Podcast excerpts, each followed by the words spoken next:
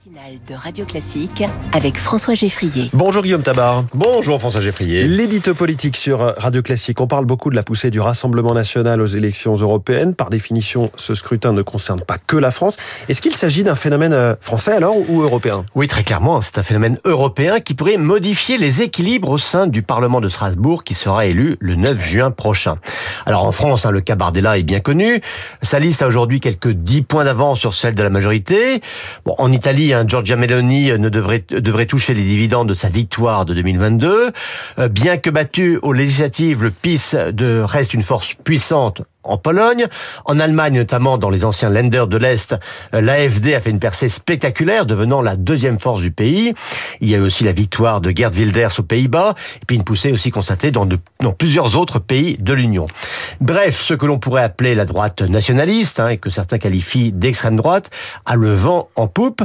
Immigration, pouvoir d'achat, normes environnementales, usure des forces politiques classiques. Partout en Europe, les mêmes causes produisent les mêmes effets. Ces droites pourraient-elles devenir la force principale au sein du futur Parlement? Alors, si on en parle au pluriel, oui.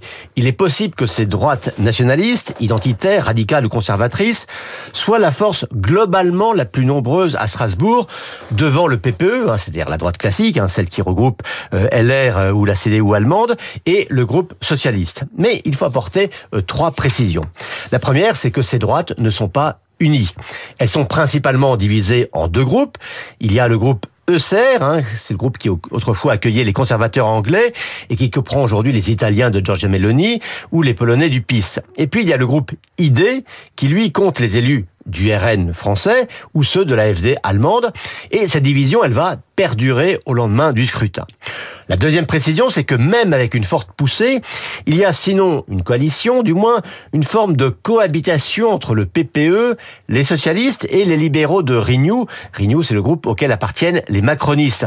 Ce qui fait que même s'il se resserre un peu, cet arc-là restera dominant au sein du Parlement européen. Mmh. Dominant, mais sans doute plus tout puissant. Et puis enfin, troisième précision, les frontières des groupes euh, au Parlement européen restent mouvantes.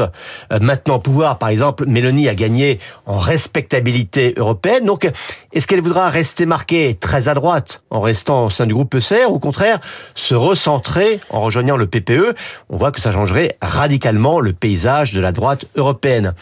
Inversement, euh, lui qui a été mis au banc du PPE, le, le Hongrois Viktor Orban voudra-t-il rejoindre le, le, groupe ECR.